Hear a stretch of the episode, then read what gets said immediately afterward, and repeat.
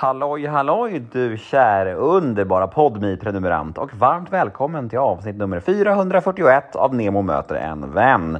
Och vem är veckans gäst då, undrar du kanske? Mm, mm, det ska jag berätta nu. Det är nämligen en av våra allra hetaste popstjärnor.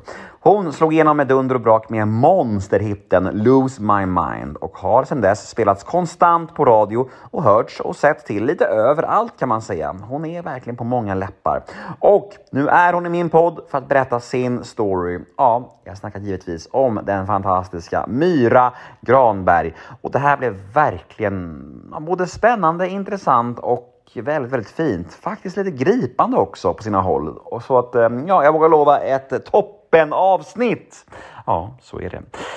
Ja, jag heter Nemo Idén på Instagram. Det här vet ni vid det här laget. Och om ni vill kan ni alltid mejla mig på gmail.com om ni kanske vill önska en poddgäst eller bara kolla läget med mig. Det är alltid fint att höra ifrån er, mina kära lyssnare. Och den här podden, ja, gissa vem som slipper den? Jo, Daniel Eggemannen Ekberg, som vanligt. Nu ska jag inte babbla mer, nu drar vi igång avsnitt nummer 441 av den här långkören till podd. Och tack, tack, tack för att ni hänger med vecka ut och vecka in, alla underbara PodMe prenumeranter. Ni är fantastiska och jag tar er aldrig för givet.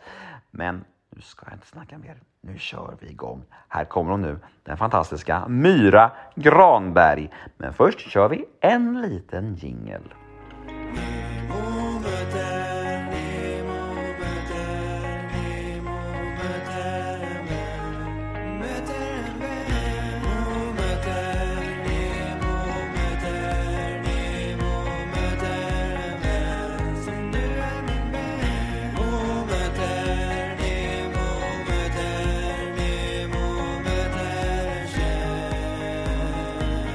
Hej! Vi kör! Nemo möter en vän med Myra Granberg! Välkommen hit! Hurra! Hej! Tjo! Hur mår du? Eh, nej men bra, mm. gör jag. Eh, jag har inte sovit så mycket i natt. Som sagt, jag pratade om, eller vi pratade här innan om att jag tagit hand om min eh, mormor och morfar.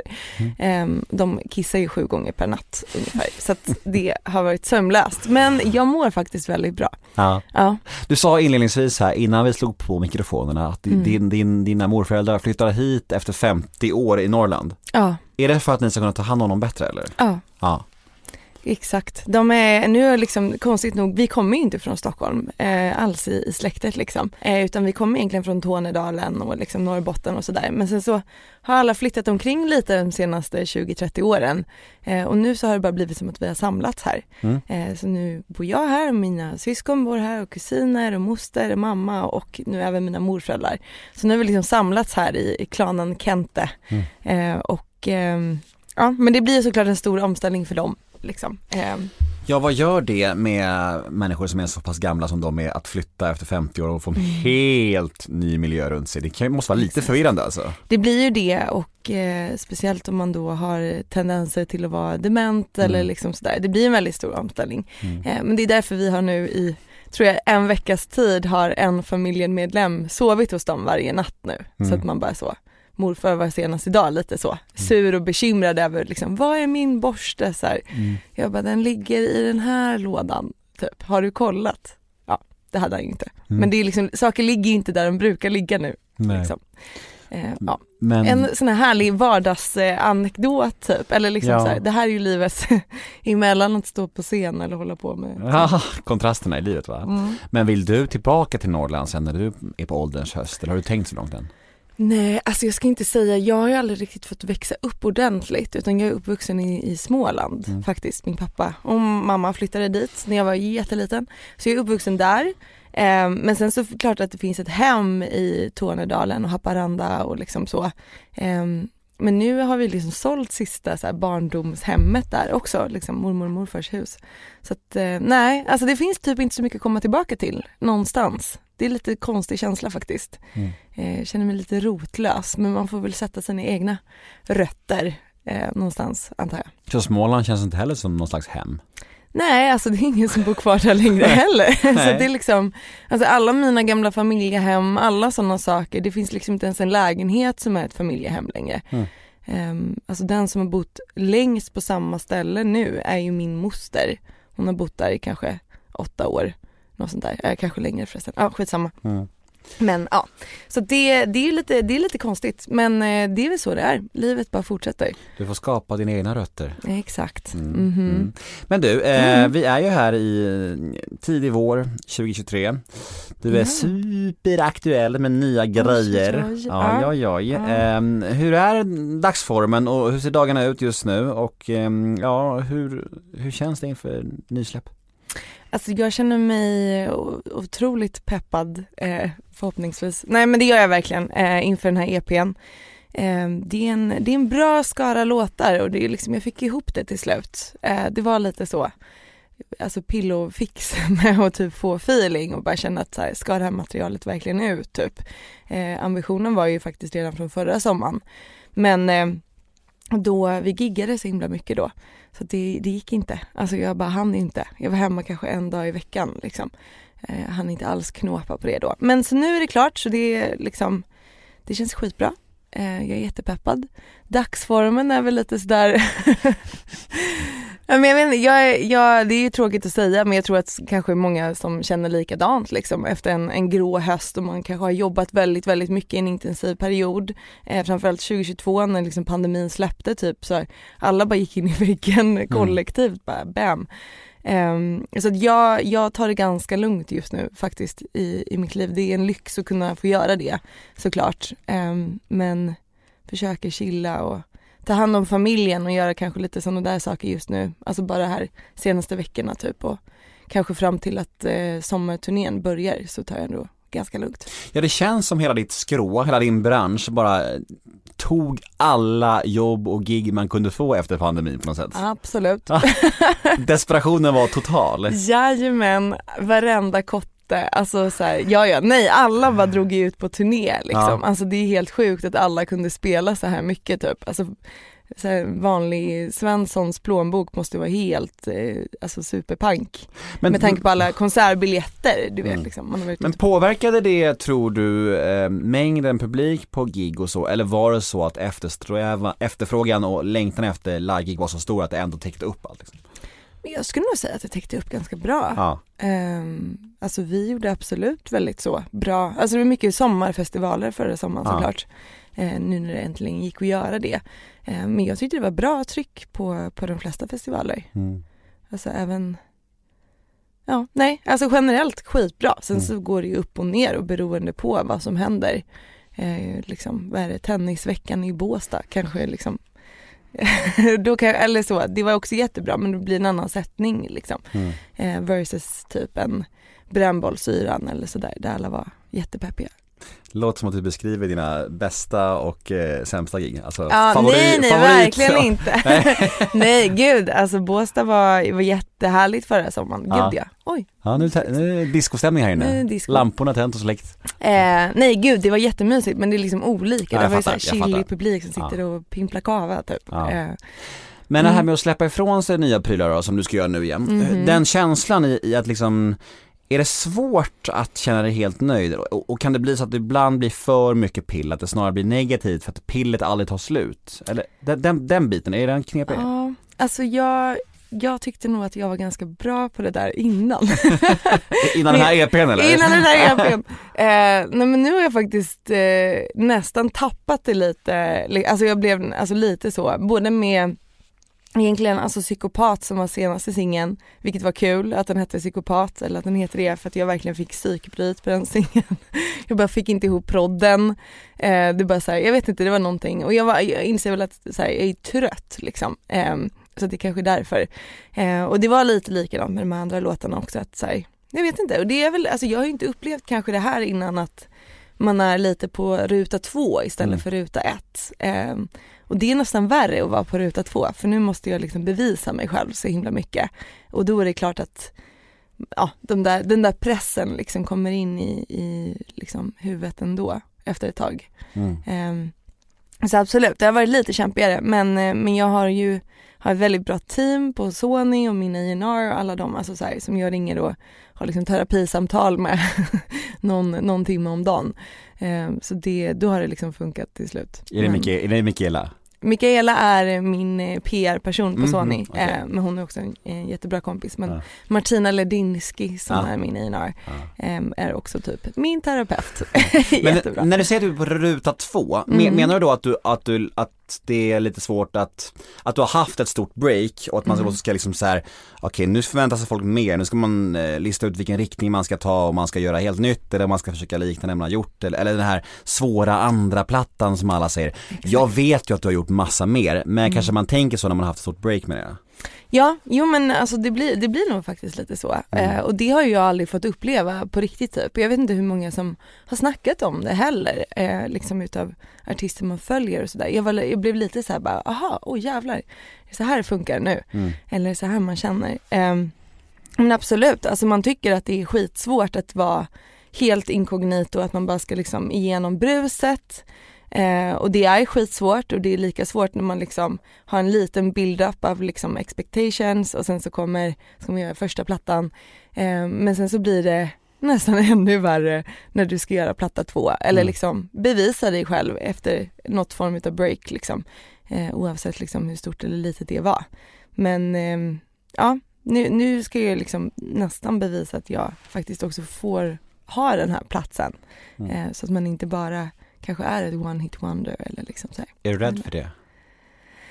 Ja, eller det är väl alla tänker jag. Mm. Alltså så här, det är väl klart att man vill att det här ska bli en, en livslång karriär och inte bara någonting som man gjorde där och då, he- hej och hå liksom så. Sen är jag helt öppen för det med. Det är jag verkligen. Jag försöker verkligen tänka att musiken inte ska bli min identitet.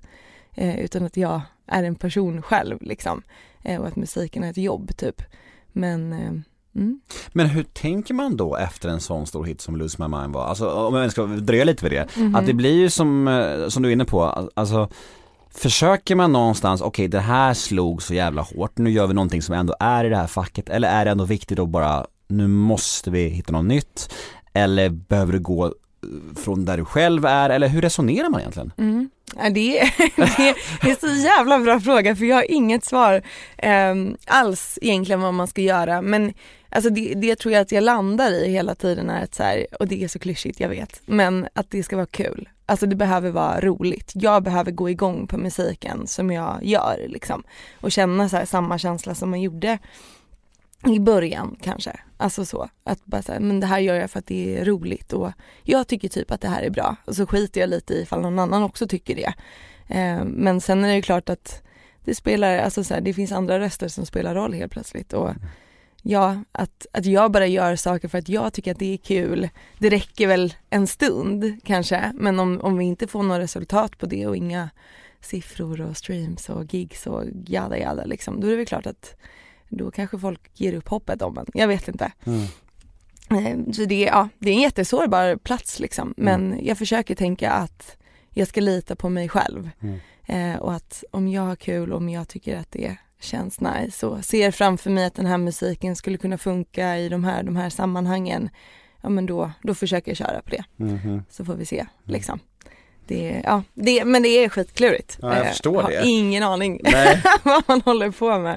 Nej, och det är många som har varit på samma ställe ju. Ja gud, Ja. alltså hur många som helst. Du får men- ringa någon som har blivit ett uh, Ja. one hit wonder och säga så här: vad gjorde du fel? så ta Ja, sig- den är rub it in taskig. liksom. Ja. Ja nej den är värre, jag kanske Ja. ska ringa någon som det har funkat för. Det är, nog, det är nog snällare kanske. Mhm. Jag känner så här att vi ska Mm. ta oss tillbaka ändå och Oj. spola tillbaka bandet lite. Ja. Vart du eh, kommer ifrån, hur du Mhm. blev den du är. Åh jävlar. Ja, djupt va? ja. Ja, du, du nämnde i förbifarten att du var född i Norrland men ganska tidigt eh, tog till pick och pack mot Småland. Eh, ja Mm, precis, det stämmer. Ehm, eller alltså jag är riktigt liten, alltså spädbarn. Mhm. Eh, så jag har ju inga minnen av att jag bor i Norrland. Nej. Eh, men sen har ju liksom hela familjen och släkten och alla kusiner och, och liksom mostrar och fastrar eh, bor ju där uppe så vi har ju spenderat typ A lot can happen in three years, like a chatbot may be your new best friend. But what won't change? Needing health insurance. United Healthcare Tri Term Medical Plans, underwritten by Golden Rule Insurance Company, offer flexible, budget friendly coverage that lasts nearly three years in some states. Learn more at uh1.com. Hey, I'm Ryan Reynolds. At Mint Mobile, we like to do the opposite of what Big Wireless does. They charge you a lot, we charge you a little. So naturally, when they announced they'd be raising their prices due to inflation, we decided to deflate our prices due to not hating you. That's right. We're cutting the price of Mint Unlimited from $30 a month to just $15 a month. Give it a try at mintmobile.com slash switch. $45 upfront for three months plus taxes and fees. Promo rate for new customers for limited time. Unlimited more than 40 gigabytes per month. Slows. Full terms at mintmobile.com. Alla somrar, alla jular där. Vad var det för typ av familj du föddes in i? Eh, jag föddes in som äldsta syskonet, eh, så det var bara jag från början, eh, med mamma och pappa som hade träffats ganska tidigt och men pluggade fortfarande. Pappa är utbildad till träingenjör, Mhm. eh, vilket var då vidareutbildningen i Skellefteå där jag är född. Men vi flyttade ner till Nybro utanför Kalmar för att han eh, det ligger liksom Sveriges typ största golvfabrik, eller det var det innan i alla fall, Kärs Mm. i Nybro. Så vi hamnade där eh, och sådär och eh, sen får jag en brorsa. Eh, och sen så, mina föräldrar går isär ganska tidigt eh, och så, så blev det lite fler syskon på sina olika håll eh, och sådär. Ehm, men så bodde vi där, alltså jag bodde där tills jag var 16 år. Då flyttade jag för att Eh, börja på ett musikgymnasium till slut. Eh, efter mycket om och men. Eh, men och då flyttade jag, alltså vadå, en och en halv timme från Nybro ungefär, till en ännu mindre ort. som ligger liksom på gränsen till Blekinge typ. Och så gick jag gymnasiet där och sen flyttade jag upp till Stockholm 2014 första gången. Men var den här vägen glasklar för dig? Att, att det var liksom enda alternativet för dig? Det var musiken, musiken, musiken? Nej gud, verkligen inte. Alltså min, min familj är absolut inte någon så här musikerfamilj. Eh, de har alltid älskat musik och tycker om att lyssna på musik. Men de spelar liksom inga instrument, ingen som har utövat musik liksom på något sätt. Eh, så det, jag vet inte riktigt hur det kom sig egentligen. Ehm, men det börjar med att jag ganska tidigt tycker om att uttrycka mig i texter, skriver mycket texter, alltså så här var verkligen eh, favoriteleven på svenska lektionerna för jag bara, men kan vi inte skriva en novell till typ? så här skitjobbig. Ehm, så jag skrev, alltså jag skrev noveller och historier och massa sådana grejer eh, väldigt tidigt. Eh, kanske en del dikter liksom så. Men det var kul att uttrycka sig i ord liksom. Um, och sen någonstans på vägen så sjunger jag lite på musiklektionerna och liksom lite sådär, inser att jag kanske har en naturlig grej för det typ. Uh, mycket mer än vad jag hade typ en grej för att spela fotboll typ. Jag är ganska dålig på fotboll. Um, men ja, får, en, får låna en gitarr typ när jag är 13. Börjar plinka på den typ. Uh, hittar sen några kompisar som har ett band inne i Kalmar. Eh, så att jag liksom är med i mitt eh, första så här, punkband.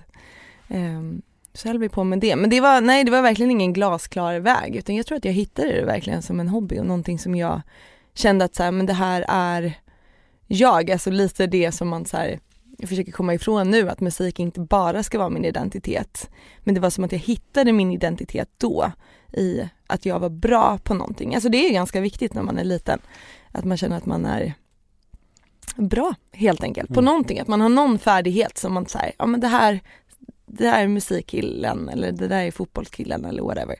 Eh, då blev jag väl musiktjejen. Mm. Ehm, även om det inte var så mycket kultur i Nybro, eh, vad jag kan minnas så. Vi hade en väldigt ambitiös musiklärare i, i högstadiet. Han var duktig. Ehm, och liksom peppade på. Men ja, så var det lite så här om och men, alltså så här, för grejen var också i gymnasiet, jag, det var verkligen inte så såklart för mig att jag skulle hålla på med musik. Så att jag visste att jag inte ville bo kvar i Nybro längre för att det här liksom var lite stökigt och jag trivdes inte så bra typ. Eh, så jag försökte flytta till Stockholm men det blev svårt för att då fanns inte pengar. Så började jag pendla till Växjö och började någon så här sam, samhäll mediautbildning där på gymnasiet. Kom på att det var skitjobbigt också. Men trivdes du ingenstans? Nej jag trivdes ingenstans. Nej. Ehm, så sen så liksom började jag till slut gymnasiet eh, i Nybro eh, ändå liksom efter mycket om och men. Eh, men trivdes ju fortfarande inte, men gick där ett år och sen så sökte jag om eh, och började på den här musikutbildningen då. Kunde du uttrycka till dina föräldrar till exempel, så, till exempel att du inte trivdes, men ni, kanske- ni kanske inte hade en sån tajt relation eller? Jo men vi, eh, alltså det, det uttrycktes väl men det var, det var väldigt stökigt i familjen under den här tiden. Mm. Eh, så det var väl kanske inte liksom prio så. Nej. Och även om mina föräldrar inte, alltså de har väl aldrig dissat tanken om musik men det kanske ändå var lite så här, men du ska inte söka, Mm. gå natur kanske och bli ingenjör eller liksom, Du ska ha ett riktigt jobb. du ska ha ett riktigt jobb. Ja, alltså de sa typ inte det men de sa heller aldrig liksom, De tänkte så. de tänkte nog så. Ja. men, eh, men sen så tror jag därefter, speciellt när jag hade gått ett, ett olyckligt år på Åkrahällsskolan i Nybro, ehm, liksom första gymnasieåret, då tror jag att min pappa sa till mig att bara så här, men Myra, gör det bara nu då. Alltså sök till musiken istället. Det är Du, det du mådde piss på den skolan. Ja men jag mådde inget bra. Ja. jag tror knappt att jag gick dit eh, faktiskt. Ehm, och läste också handel och turism typ. Mardröm. Ja nej det var faktiskt inte skitkul. Ja. Ehm, säkert skitkul för de som gick där och trivdes. Så- så- men... All respekt till er. All respekt till er. Det här är Eh, Sverige, då måste man göra en brasklapp i allt man säger. Precis, exakt. Nej Ja. men du vet, alltså så. Jag Jag, jag, dock har jag faktiskt, jag försöker lära mig att eh, liksom, ja men brasklapp eller inte typ, men Ja. att inte så här, dissa folks inställning till livet. Nej men det är helt rätt. Grejen är helt att rätt. jag egentligen är, är jätteavundsjuk på dem som kan vara nöjda liksom. Men så är det ju. Mm. Jag fattar Faktiskt. helt, jag fattar Ja. helt. Så det, det, I feel, I Eh. feel you. Ja. Men när du säger att det är stökigt i familjen, vad är det som pågår som gör det så stökigt? Och hur påverkar det dig tror du?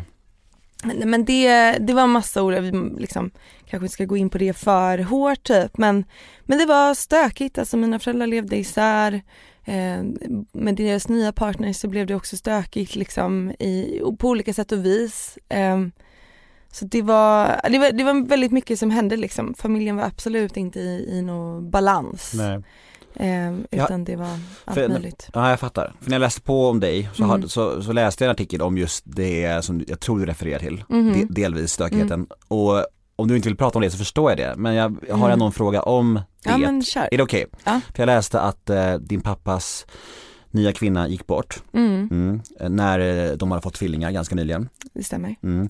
Och då tänkte jag så här, för inledningsvis snackade vi lite om det här med att du ändå eh, är hos dina morföräldrar, Mm. tar hand om dem Mm. och jag får intrycket av att du är en ganska omhändertagande person.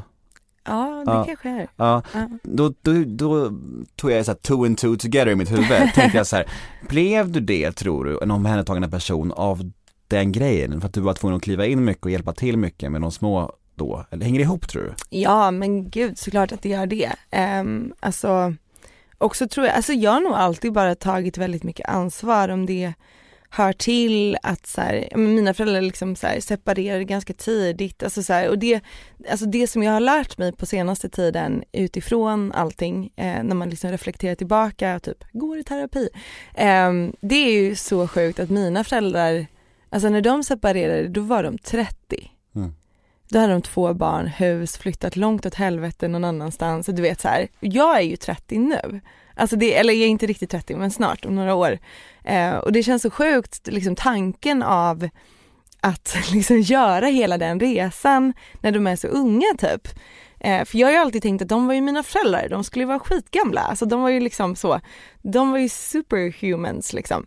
Eh, men det var de ju såklart inte för de var ju lika gamla som jag är nu. Jag vet att jag är ju fullständigt kaos typ. Så att, Mm, alltså, mm. hur ska de klara det? Så att, Um, men jag tror att det, det blev ju såklart att så här, de var inte så gamla och de skilde sig och liksom hela den biten. Så att redan där tror jag att jag tog mycket ansvar i att både se till att de mådde bra typ fastän man var så här 6-7.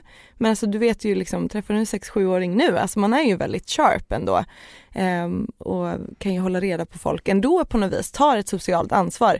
Uh, och så hade jag min lillebror i hela den biten så att det är nog redan från det egentligen att man liksom håller koll och alltså du vet så här, att se sina föräldrar gå igenom en skilsmässa eh, oavsett hur det funkar men det är klart att de är ledsna ibland och liksom eh, att ja, men se sin förälder vara sådär jätteledsen och gråta liksom. Det är Mm. klart att då vill man ju krama om den personen oavsett hur gammal man är liksom. Eh, så att det fortsätter ju in då såklart i att eh, min pappas nya fru eh, hastigt också går bort eh, och lämnar efter sig två yngre syskon. Eh, och de är verkligen jättesmå då så att ja, Hur, det små, blev hur ju. små är de? Eh, då var de två och ett halvt. Mm. Eh, idag är de ju alltså 19 år gamla så det har ju tagit, det har liksom gått sin tid och de är så jäkla bra människor idag. Alltså jag är så otroligt eh, glad och tacksam för att de det kind of turned out okay liksom. Alltså för de är grymma, verkligen. Var det tvillingar eller? Tvillingar. Ja. Mm. Får man fråga vad som hände henne? Eh, nej men vi, det vet vi knappt själva faktiskt. Är det sant? Eh, även så här lång tid men eh, det är en, en sån där blixt från, eh, från klar himmel liksom. Mm. När man eh, är på väg till jobbet och eh, kollapsar. Mm. Mm. Shit vad sjukt. Det, det är fruktansvärt. Och hon var fullt frisk? Ja, så vitt vi visste liksom. Otroligt. Mm. Ja, Så jag, Ja, det, man ska inte ta saker för givet. nej verkligen inte. Har de, eh, sista frågan kring det, Mhm. har de några minnesbilder från henne eller var de för små? Eh, de var ju väldigt små. Ja. Mm. Det var de. Ja. Otroligt, det där är verkligen det är så mycket som kan hända i livet som man Mm. inte fattar förrän det händer, det är ju så. Mm. Ja. Nej, nej, det är verkligen så. Det är, det är ju jättetungt liksom. Ehm, Men jag tänker så här, eftersom att du har fått ta ett ganska tungt lass eh, Mhm. på många sätt och tagit hand om föräldrar, syskon och så mycket. Har du känt att du har fått det tillbaka? Att du har fått det du behövde från familjen eller har det varit så mycket fokus för dig på att ge? Men jag tror att det faller mig ganska mycket Alltså naturligt att man ger eh, och jag ska nog inte säga att jag tycker på något sätt att det har varit jobbigt heller. Alltså det är, en, det är någonting man gör i en familj liksom. Eh, man finns där och man fixar. Om det så är att sova hos mormor och morfar och stå och laga en stor portion köttfärssås till dem igår eller liksom du vet så, här, så att de har lunch idag. Alltså så här, man håller på så. Eh, och det är ingenting som jag känner att så här, nu har jag gett er någonting så nu ska jag ha någonting tillbaka. Eh, så det är verkligen inte det men sen så klart så behöver man ju kärlek och support från andra sidan men det, det tycker jag absolut. Eh, även om man har fått klara sig själv ganska mycket såklart. Eh, det är ju svårt att be om saker eller så be om, om hjälp så här, jättemycket när man ser att någon kanske är lite trasig eller liksom har sin skit som man går igenom. Eh, men båda mina föräldrar har verkligen så här, försökt hjälpa mig på alla sätt liksom möjligen. Eh, om det så var att min pappa typ betalade eh, hela hyran så att jag kunde gå i gymnasiet där nere i, i Torsås liksom när han såg att jag inte mådde bra. Eh, så så har han ju liksom kunnat hjälpa till eh, liksom och kunde ge mig lite pengar så att jag kunde liksom bo där i den studentettan ändå liksom. Eh, och massa sådana bitar men sen alltså de är ju alltid, alltså de är ju idag faktiskt mina ändå bästa vänner liksom på det sättet och Mm. även om man inte hörs kanske inte snackar med min pappa typ varje vecka men det känns ju som att när vi, när vi väl ringer och när vi väl hörs så pratar vi ganska länge och liksom hinner gå igenom allting och bolla och så. Han är verkligen min favoritperson att bara bolla med. Typ. Man bara så här, vad ska jag göra nu? Typ. Om det så är att jag ska köpa en lägenhet eller eh, går igenom någonting privat, alltså så här, I don't know. Eh, och min mamma bor ju i Stockholm idag, eh, vilket jag är så tacksam för. Ehm, så att henne träffar man ju hela tiden också. Så fint att du ser det som en självklarhet att gå hem och laga köttfärssås till eh, gamlingarna, för jag tror inte alla människor gör det, nämligen. Det är det. nej, men, nej, men, kanske inte gör det. nej, men det, det, verkar, det verkar som att du är en det här låter verkligen smörande, men du verkar, du verkar, du verkar varm, det, det är fint. Ja men vad härligt. Mhm. Ja, nej men Varm och empatisk. Det är bra, nu går vi vidare. Fint. Ja, nu ska, nu ska jag inte slicka röv här mer. Men jag lovade ju bekräftelse innan. Så Ja, så, det fick jag. Så nu fick du det. Varsågod, varsågod. Eh, men okej, så mm, via Småland och, och Kalmar och Mm. runt om där så hittade du till slut i Stockholm 2014. jag hittade till Stockholm, exakt. Och eh, då är det ändå liksom musiken som, då är det det som är fokusen. Ja men jag har väl kommit på att det är en grej i alla fall, Mm. eh, tillräckligt tydligt. Eh, så jag, men jag bor i liksom första året i Stockholm eh, hos min moster typ. Eh, eller jag hittade ett boende till slut. Jag bodde i någon liten stuga ute på någons tomt typ. Eh, utan dusch eller kök, det var väldigt spännande. Men, ehm, eh, och extra jobbar på en skola i Nacka.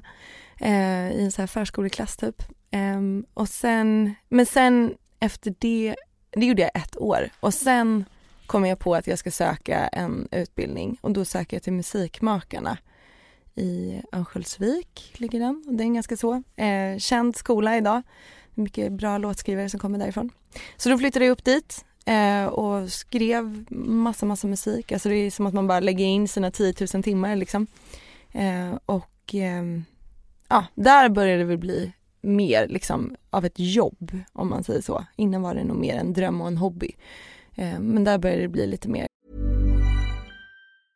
A new year is full of surprises, but one thing is always predictable postage costs go up. Stamps.com gives you crazy discounts of up to 89% off USPS and UPS services. So when postage goes up, your business will barely notice the change. Stamps.com is like your own personal post office, wherever you are. You can even take care of orders on the go with the mobile app. No lines, no traffic, no waiting. Schedule package pickups, automatically find the cheapest and fastest shipping options, and seamlessly connect with every major marketplace and shopping cart. There's even a supply store where you can stock up on mailing supplies, labels, even printers. Stamps.com has been indispensable for over 1 million businesses just like yours. All you need is a computer or phone and printer. Take a chunk out of your mailing and shipping costs this year with Stamps.com. Sign up with promo code PROGRAM for a special offer that includes a four week trial, plus free postage and a free digital scale. No long term commitments or contracts. That's Stamps.com code PROGRAM. på riktigt. Eh, och sen så bor man där uppe ett år, så funkar utbildningen liksom. Och sen så flyttar man vart man vill i världen efter det. Eh, och då bodde jag här i Stockholm, jag var också lite i LA typ och praktiserade hos någon så här härlig eh, kille som var lite flummig. fan lät det där? Nej men någon så här, ja men du vet, alltså så här LA people ja, liksom. ja, jag fattar, jag fattar. Han liksom eh, California sober och allt det där. Absolut, mycket så här gröna smoothies, Ja, verkligen. eh, meditera inför varje session. Japp, japp. Eh, på Melrose Avenue. Ja, nej men det var spännande. Alltså det Mm. Ja, var härligt. kul eh, experience. Men ehm, ja, och sen flyttade jag tillbaka. Ja, och sen, ja, det har inte varit helt spikrakt efter det heller. Jag var typ nere och flyttade ner till pappa i Blekinge ett tag för då kom jag på att äh, det här blev inte så bra eller liksom vadå ska jag hålla på med musik? Det är skitsvårt, det kommer aldrig ske. Eh, och liksom, jag har haft mina dippar där jag bara såhär, men nu pluggar jag något annat typ så här. Nu börjar jag plugga komvux, nu skiter jag i det här typ. Eh, men så, så är det på något sätt som jag alltid kommer tillbaka. Det har varit många stunder där du ändå har känt att eh, du kanske ska göra något annat. Ja. Ä- Ända fram till den här stora hitten kan man säga, eller? Ja, eller jag tänker nog fortfarande det ibland. det, Ja. det spelar inte så stor roll. Självkritiken i dig. ja, Ja. jag tror det. Ehm, ja, nej, herregud. Jag satt senast bara för någon vecka sedan och bara, fan ska det bli polishögskolan eller vad ska vi göra typ? Ehm, Men vad, handlar det om att du tvekar på din förmåga eller att du vill liksom ha andra alternativ, att du, liksom, eller att du, vill, att du vill safea upp med en riktig utbildning och sånt, eller vad, Mm. vad, vad, är, vad är grunden till det tror du? Jag, vet, jag tror att det kanske är lite av varje faktiskt. Ehm, alltså ett att jag, ja, man är ju lite självkritisk och man känner, alltså jag vet inte hur alla andra känner men jag liksom går ju runt med så här imposter syndrome sjukt ofta. Eh, och bara så här, när någon liksom presenterar en för någon annan och bara så här, det här är Myra, hon är så här grym, la la la, hon har gjort det här, det här, det här. Eh, och jag bara, ja men det är inte sant, eller så här, jag har ju lurat någon för att liksom hamna här, ni måste ju fatta det, ser ni inte det liksom? Eh, att lugna ner er nu, typ. Kejsarens nya kläder typ. Ja men lite så, att Ja. jag bara, hörni, eh, lugn. Men, men förklara för lyssnarna vad imposter Mm. syndrome är.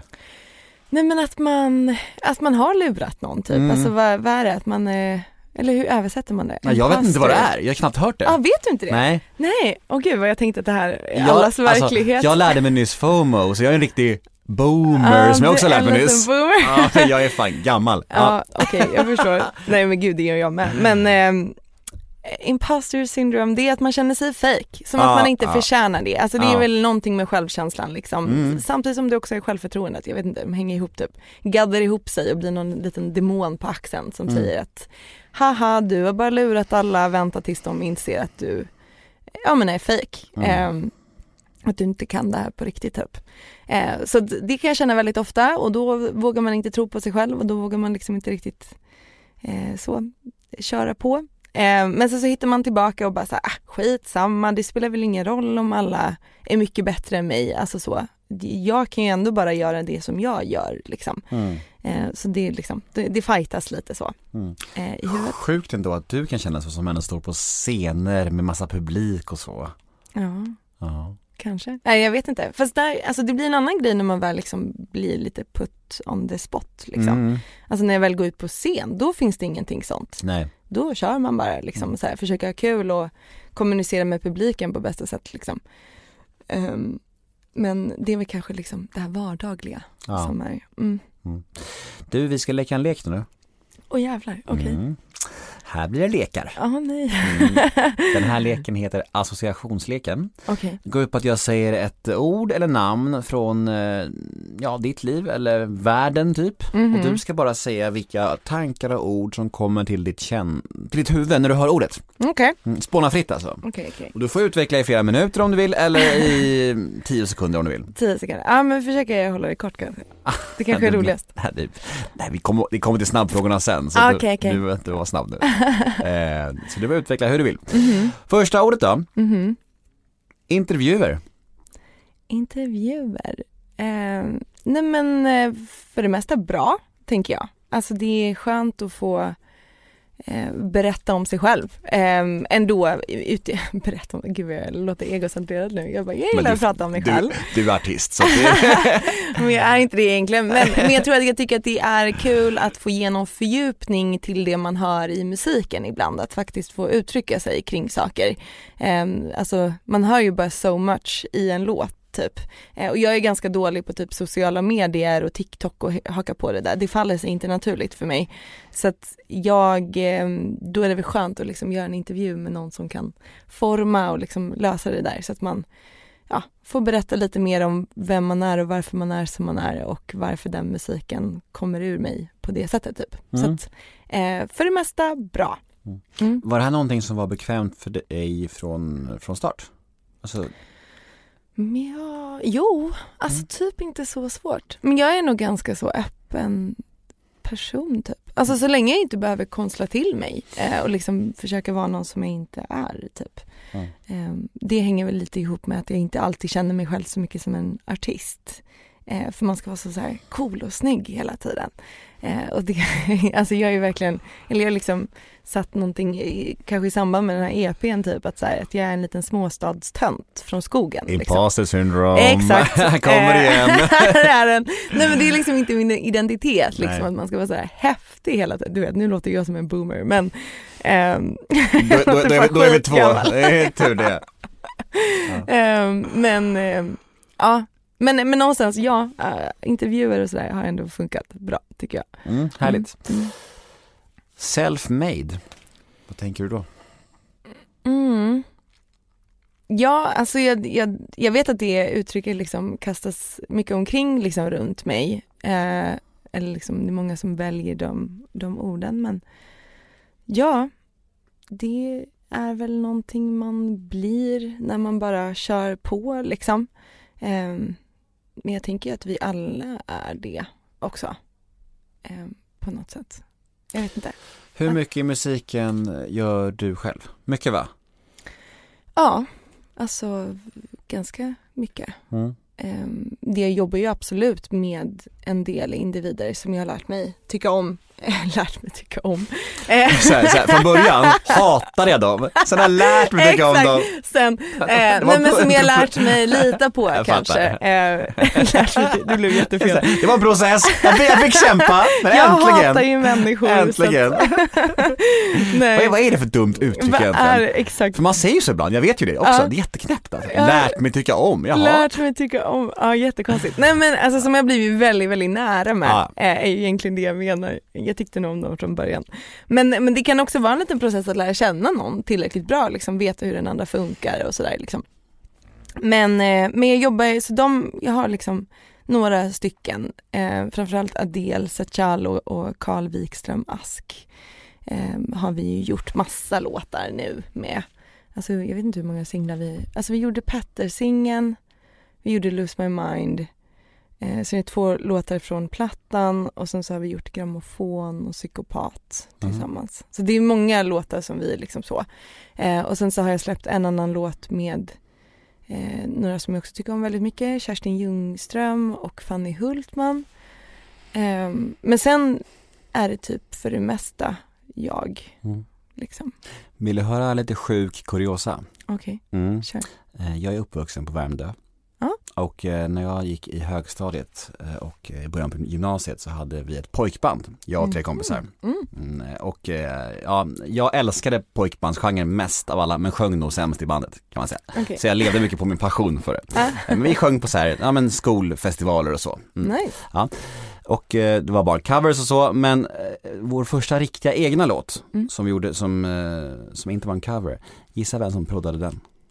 Är det Kalle? Karl Ask. Är det sant? Mm, det- Nej vad sjukt. Kopplingen. Ja, Kopplingen. du ser. Ja men Kalle är fan, alltså han ser ju ut som att han är 17 år gammal typ. Alltså det var så kul, vi firade hans typ, vad var det, 36 födelsedag förra sommaren. Mm. Samma dag hade han blivit läggad på snus.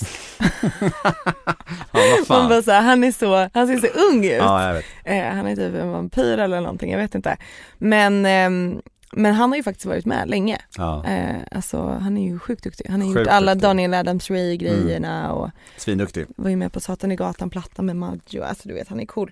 Eh, så att eh, jag är typ inte förvånad, alltså han, han har fan varit på alla platser. Ja, låten blev aldrig klar, tyvärr. Nej blev den inte nej, det? det blev Åh inte. nej, oj vi Gjorde- ska inte få den här nu i Nej, podden. nej, får inte. Jag tror bara gjorde en vers någonting. För det var bara en av oss som kunde sjunga. Så ja, nej men det var en kul koppling. Ja. Och Carl är fantastisk. Ja. Hälsa honom så mycket. ja men det ska jag göra. Ja, jag göra. Mhm. Okej, eh, nästa ord då är, Just det. men det är det som är det fina med den leken, man bara svävar iväg Man bara svävar iväg, otroligt. helt okej. Mhm. Alkohol, Alkohol. Ehm, ja.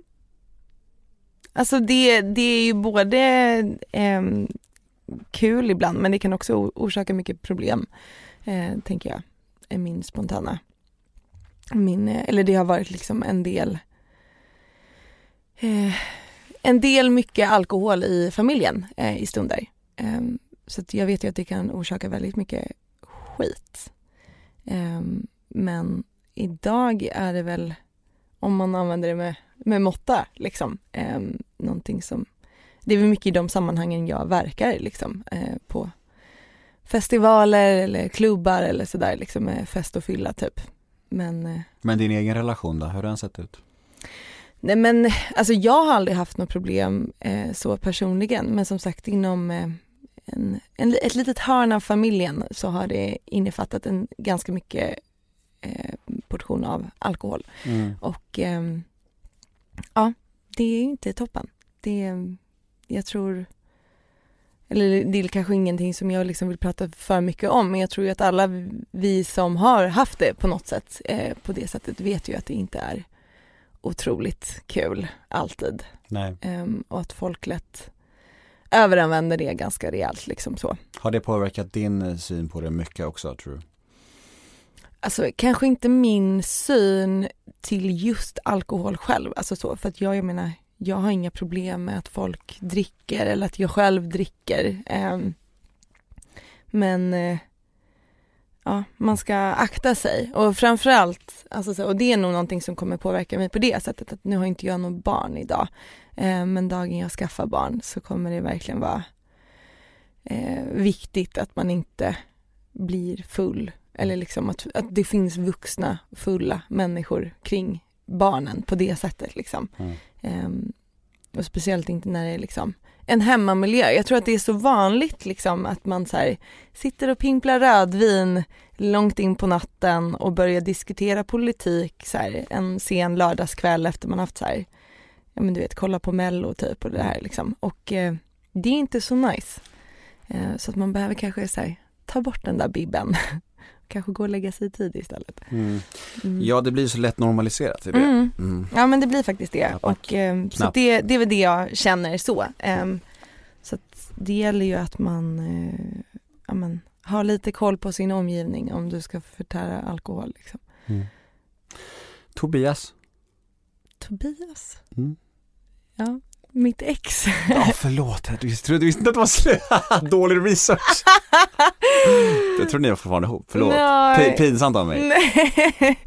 Ehm, ja, Det behöver, Så- det, det behöver vi kan, vi kan ta bort om du vill. ja, nej men gud det är väl ingen fara. Nej men han är ju världens gullis. Ja. Eh, alltså- Men ni var ihop aslänge ju. Ja vi har varit tillsammans länge. Ja. Och när tog det slut då? Det tog slut förra sommaren. Okej, Mm. fan vilken kass research Nemo. Mhm. Nej men gud, men det där tror inte jag ens att jag har pratat om. Nej det är det jag menar, för det finns Här- ingenstans. Nej, nej jag tror inte det. Nej men Nej. jag brukar hålla det där ganska eh, liksom off. Men eh, Finns ja. det en ny kar i livet? Mm, nobody knows. Nobody knows. Eller är du single ready to mingle? Ja, man får se. Ja, får Jag se. Mm. Här stängdes dörren kan man säga. Nej men jag, eh, jag får se, alltså vi var ju tillsammans skitlänge, eh, så att, eller vi var ju tillsammans i nästan åtta år. Mm. Eh, så att det är ju ett annat liv nu, ska ju be att tala om ändå, efter så lång tid. Alltså jag träffade ju Tobbe då när jag var 20 och vi, ja, jag har ju levt med honom liksom hela mitt vuxna liv. Eh, så att han är fortfarande en otrolig eh, vän eh, och liksom vi har bra relation The number one selling product of its kind with over 20 years of research and innovation. Botox Cosmetic, out botulinum toxin A, is a prescription medicine used to temporarily make moderate to severe frown lines, crow's feet, and forehead lines look better in adults. Effects of Botox Cosmetic may spread hours to weeks after injection, causing serious symptoms. Alert your doctor right away as difficulty swallowing, speaking, breathing, eye problems, or muscle weakness may be a sign of a life threatening condition. Patients with these conditions before injection are at highest risk. Don't receive Botox Cosmetic if you have a skin infection. Side effects may include allergic reactions, injection site pain, headache, eyebrow and eyelid drooping, and eyelid swelling. Allergic reactions can include rash, welts, asthma symptoms, and dizziness. Tell your doctor about medical history, muscle or nerve conditions including ALS or Lou Gehrig's disease, myasthenia gravis, or Lambert Eaton syndrome and medications, including botulinum toxins, as these may increase the risk of serious side effects. For full safety information, visit BotoxCosmetic.com or call 877 351 0300. See for yourself at BotoxCosmetic.com. Vi har också vår hund varannan vecka. Herregud, som ja. skilsmässodjur. Shit, ja, det- det är verkligen modernt. Aha. Ja. Eh, I know. Men det är också gulligt och fint typ. Eh, Tror du skilsmässodjur blir lika traumatiserade som skilsmässobarn? jag tror inte Ja. det. Jag tror, jag tror vår hund är helt clueless. Eh, Bekymmersfri och nöjd. jag tror det, alltså Ja, så länge hon får käk typ och Ja, ja. eh, Mm. får gå ut och pissa ordentligt så det är lugnt. Jag ska inte fråga mer om ditt kärleksliv om, om du inte vill det. Jag märkte att det var liksom svårt att komma in där på något sätt. Ja men det, är- det är nog någonting som man håller för sig själv Ja men faktiskt. det är väl sunt. Mm. Ha lite integritet. Mm. Vi kan ta det som nästa ord då. Mhm. Integritet. Mm, bra ord faktiskt. Mm. Eh, nej men det, det, det är någonting jag håller väldigt högt faktiskt. Eh, min inte- integritet och eh, men vem jag väljer att vara som person typ. Eh, alltså jag har nog ganska stark moral. Eh, och då menar jag inte bra eller dålig moral för det är ju kanske inte upp till mig att bestämma ifall den är det. Men, men den är stark. Mm. Eh, jag tycker nog väldigt mycket om sånt som är viktigt för mig. Liksom, eller så här, att så här, nej men så här vill inte jag göra. Eller så här, nej det här funkar inte för mig eller så. Eh, och då är det likadant i hur mycket man väljer att berätta för folk. Liksom. Att man håller gärna sitt, även om jag såklart i, i det här sammanhanget och som artist och när jag skriver musik om mina spöken, typ att man såklart eh, ger ifrån sig en del. Liksom. Men eh, rent privat så tycker jag att det är ganska skönt att eh, även som en del av ens integritet liksom, behålla lite sitt mörker för sig själv. Liksom. Mm. Eh, det är ganska skönt. Det finns ju en annan sorts integritet också, den här Mm. yrkesmässiga tänker jag. Det här med Mm. Reklam till exempel. Mm. Eller eh, ja, men, delta i program, olika Mm. tv-program och underhållning och sånt. Hur ser du på den biten? Eh, har du gjort någon reklam eller sånt? Jag har ju gjort lite, lite reklam. Mm. Eh, vi var ju med i Pantamera, Mm. eh, så det är ju en reklam. Men där kändes det ganska tydligt att säga ja, låt oss göra det här liksom. Alltså så här, eh, ingen kan ju hata på mig eller jag kan ju inte hata på mig själv för att jag liksom uppmanar folk att gå och panta typ. Eh, men annars så rent reklammässigt så försöker jag nog hålla Alltså det, det ska nog vara väl, någonting väldigt viktigt för att jag ska vilja liksom haka på och snacka om det. Mm. Ehm, det, det är kanske lite så unpopular opinion liksom. Ehm, men jag älskar ju kanske inte det här liksom influencer-hetsen eh, som är kring ganska mycket.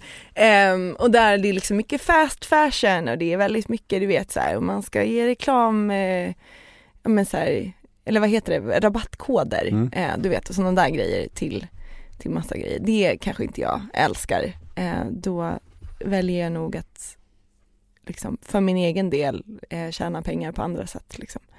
Musik. Musik, Ja. det är ju lite utan men, ja, men det är någonting sånt liksom. Så att, Ja. ja. nej, där, eh, där väljer jag nog att backa undan från väldigt mycket. Mm. Eh, om det ska vara så liksom. Men vi får se. Jag har inte, alltså jag har knappt liksom blivit tillfrågad heller. Kanske för att jag typ inte heller jobbar med mina sociala medier speciellt mycket. Eh, så det är ingen som tycker det är så intressant att göra reklam på min, min Instagram. Lose my mind. Mm. Alltså sjukt att det hände så mycket med den låten. Ehm, men det är, det är väldigt, alltså jag är glad för den låten, verkligen. Också för att den, eh, alltså det är kul att det går bra såklart, men också för att den låten handlar väldigt mycket om, eller den säger ganska mycket om mig som person typ. Ehm, den har ju också rört om lite eh, liksom så diskussionslådor kring, eller jag vet att jag fick mycket kritik kring att jag, eh, vad ska man, vad, vad var det de sa? Romantiserade psykisk ohälsa. När jag liksom så, för att de tyckte att så här, ja men vadå, dansa med sin ångest typ. Och det är inte som att jag upp, alltså så här, och det här är väldigt viktigt när man hör den låten, att det är inte som att jag säger att någon ska hoppa från balkongen. Alltså gud nej i mitt liv. Men folk har ju liksom börjat tänka det typ. Eh, och det är inte alls låten, utan det handlar ju om att man ska våga be om hjälp när man mår dåligt. Eh, och lite sådär. Men eh, ja, det, för mig är det en väldigt bra låt. Eh, liksom, den resonerar med, min egen låt resonerar med mig själv. Wow. Um, Nej men och just linen, alltså dansa med sin ångest, eh, är konstigt nog någonting som jag har så här skribblat ner i anteckningsböcker sen jag var ganska liten tror jag. Mm. Eh, så det var lite nice att få till den låten. Jag liksom tänkte att jag skulle skriva den länge. Mm. Mm. Men känslan när den slog så hårt mm. och att liksom eh, Det måste väl ändå varit någon slags känsla att nu, nu händer det på något sätt?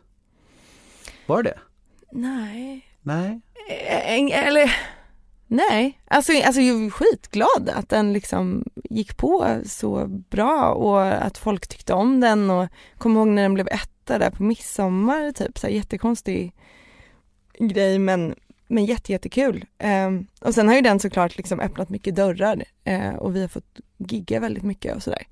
Men eh, jag vet aldrig om tanken har slagit mig att så här, nu händer det, Nej. nu har jag lyckats. Alltså jag är nog alltid redan på liksom nästa grej då. Alltså jag bara, ah, fett att den här liksom rullar på, skönt. Då har jag liksom lite breathing moments här innan jag måste ut med nästa låt typ, eller så Ja, vad hette det uttrycket nu igen? När man, man tvivlar på sig själv jämt. Uh, imposter syndrome. Ja. Here we go again liksom. Ja. ja. men lite typ, fast där är det nog mer bara så att jag är driv, alltså ah, ja. råkar vara eh, liksom blessing or cursed driven. Mm. Eh, så att jag bara kör på. Mm, eh, mm. Mm, nej men så att, nej verkligen inte att jag bara säger ja men nu är det lugnt, sitt ner i båten, nu kan vi bara glida med här, verkligen inte utan mer att säga gud vad kul, nu har vi så här ett trappsteg upp typ, nu tar vi nästa. Mm. Eller så. Mm. Och du har inte försökt att skriva likadana låtar efter? Eller hur ska vi sammanfatta det där tidigare egentligen? Ja, vad, hur ska vi sammanfatta? Ja, ja men lite kanske, alltså jag, jag kan tycka typ en singel som vi släppte, Grammofon, påminner ju lite i så här typ ja, men attityden och typ mycket harmoniken och mycket mm, stämmor och sådär i låten kanske. Mm. Men ja, Mm. det är svårt. Alltså den, den låten är ju sin egen. Det kommer ju vara svårt att göra en likadan. Så är det. Ditt namn, Mm. för att eh, när jag kollade på det, när jag eh, läste på din Wikipedia, Mhm. den seriösa research som vi gör här, Ja. som uppenbarligen är kass, för att jag Mm. tog fel på din kille ju, Ja. ditt ex.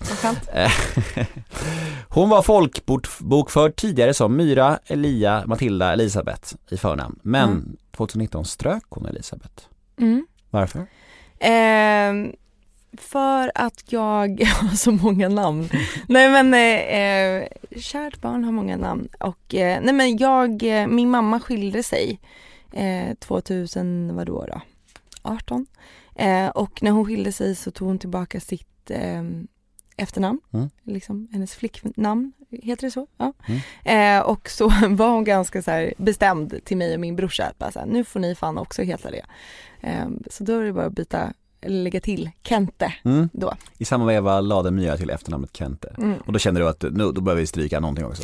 Ja men det blir lite för långt. ja, ja, okej. och eh, Va, va, kände... Vad ska vi offra? Vad ska vi offra? Ja vad ska vi offra? Nej men där kände jag för att, alltså Eila då, eh, heter jag efter min mormor, min Mm. mormor heter Eila. Eh, och eh, Matilda och Elisabeth kommer från min pappas släkt. Eh, och då kände jag att att eh, då tar vi bort ett av Mm. dem. Så nu har jag liksom Matilda efter, vad är det typ, farmors farmor eller något sånt där. Eh, och sen så får Eila vara kvar för mormor. Eh, men jag kunde inte ha så många namn. Någon måtta får det fan vara. Någon måtta får det fan vara. Ja, eller hur. Ja. Du, Mm. associationsleken är i mål. Skönt. Bra jobbat. Fint. Ja. Mm. Vi ska alldeles strax börja avrunda, men innan vi går in i mål så ska vi köra några snabbfrågor också. Okej, vi kör. Mm. Är du med? Mhm. Paradrätt. Ah, jag ska vara snabb när man tänker på det. Kan du laga någonting? Ja, Vad Jag lagar kan du? det. Vad, om du ska bjuda på middag med någon som du här vill liksom, här är min paradrätt. Eh, Åh gud, men jag, jag, jag kanske inte har någon paradrätt men alltså typ igår gjorde jag köttfärssås. Det här är intressant som, som jag ska säga nu. Mhm. Alla som är kassa i köket Aha. svarar köttfärssås och spagetti på den här frågan. Åh jävlar. Det är sant. Men det är, det är, som, jag det är, nej men alltså det är, ing, det är ingen kritik, men det är intressant. Folk som inte har så här, mat som intresse eller är bra på mat, Ja. de bara så här, ja, paradrätt, vad, ja men jag lagar en okej bolognese. typ Så här. Ja men precis, ja men alltså lite så, nej alltså jag tror det här är nog mycket, alltså ingen, ingen shade mot mitt eh, ex men han var ju den som var så här finessaren i, i köket.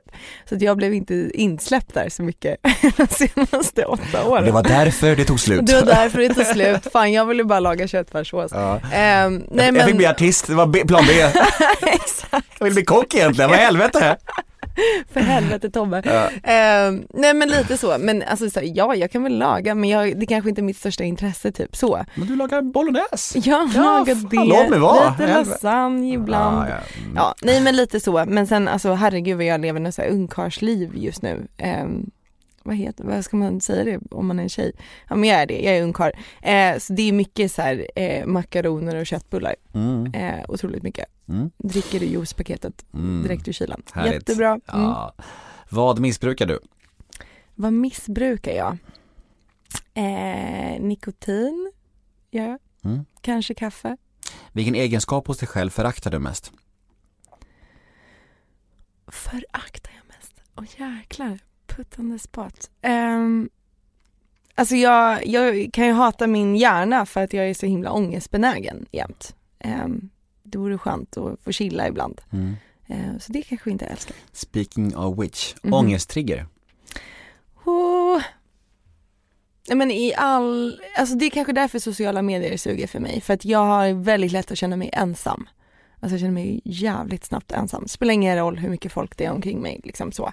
Men jag kan absolut känna mig väldigt ensam eh, väldigt ofta. Mm. Så att ehm, det är väl min främsta ångesttrigger. Och då kan ju det, alltså den känslan bli triggad utav ja men typ sociala medier eller liksom att jag inte liksom vet vem jag ska höra av mig till eller ja, massa olika konstiga grejer. Ja. Mm. När grät du senast? Oj. Nej men alltså vadå, förra veckan kanske? Jag hade Mm. en sån riktigt härlig PMS-vecka. Mm. Hade jag. Så jag grät åt allt. Små djur och sånt. Små djur. Ni är så små! Ja men gud, nej eller jag vet du jag grät typ igår faktiskt. För att Ja. mormor och morfar, vi har liksom inget nät där hemma.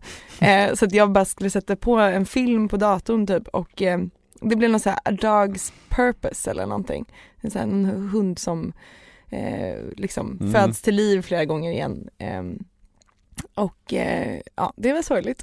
Jag trodde du skulle säga så här: vi har inget nät där och då började jag gråta. jag bara, herregud, vad är det här? alltså vi har inget Det är inget nät hemma! Sånt mörker. Ja. Åh jävlar, nej vet du vad, det klarar jag mig utan. Vad Mm. lägger du mest pengar på? Oh, nej men utemat typ. Och öl. Vad tror du andra människor tänker på när de tänker på dig? Och då menar jag både som offentlig person och dina privata kompisar. Åh gud, det har jag ingen aning om. Vad skulle de... Nej jag vet inte, vad tror du? Om man frågar någon, eh, vad, vad tänker du om Mia Granberg? Och så, Mm. Men gud, jag har ingen aning. nej, om man, om man frågar någon privatkompis till dig då? Vad tänker du om Myra? Vad tror de första de tänker då? Men att jag eh, kanske är lite kul, Ja, kanske. fint ju. Ja, Ja. hoppas jag. Ja. Och nu är vi framme vid poddens sista fråga. Wow. Vad kommer du aldrig förstå dig på att andra människor tycker om?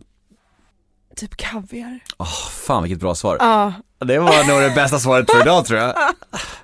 Det har nog någon aldrig sagt på den frågan. Inte? Men jag tänker på det ofta faktiskt. Ja men jag tänker, jag tänker på det ganska alltså. ofta. Nej, ja. Kaviar, vad är det egentligen? Nej men vem, vem kom på det och varför? Så luktar det så jävla äckligt nej också. det luktar ju överallt Ja. typ. Alltså nej, det borde bannas faktiskt. Ja, jag är otroligt. ledsen. Ja, nej, ja, bra. Bra avrundning. Ja, fuck, vackert. Ja men tack för att du kom hit. Ja men kul att vara här. Jättefint att träffa dig och snacka med dig. Mm. Detsamma. Och tack alla ni som lyssnade för idag. Det var fint att eh, ni hängde med igen och vi hörs igen nästa måndag. Var rädda om er, puss och kram. Hej då! Hej då!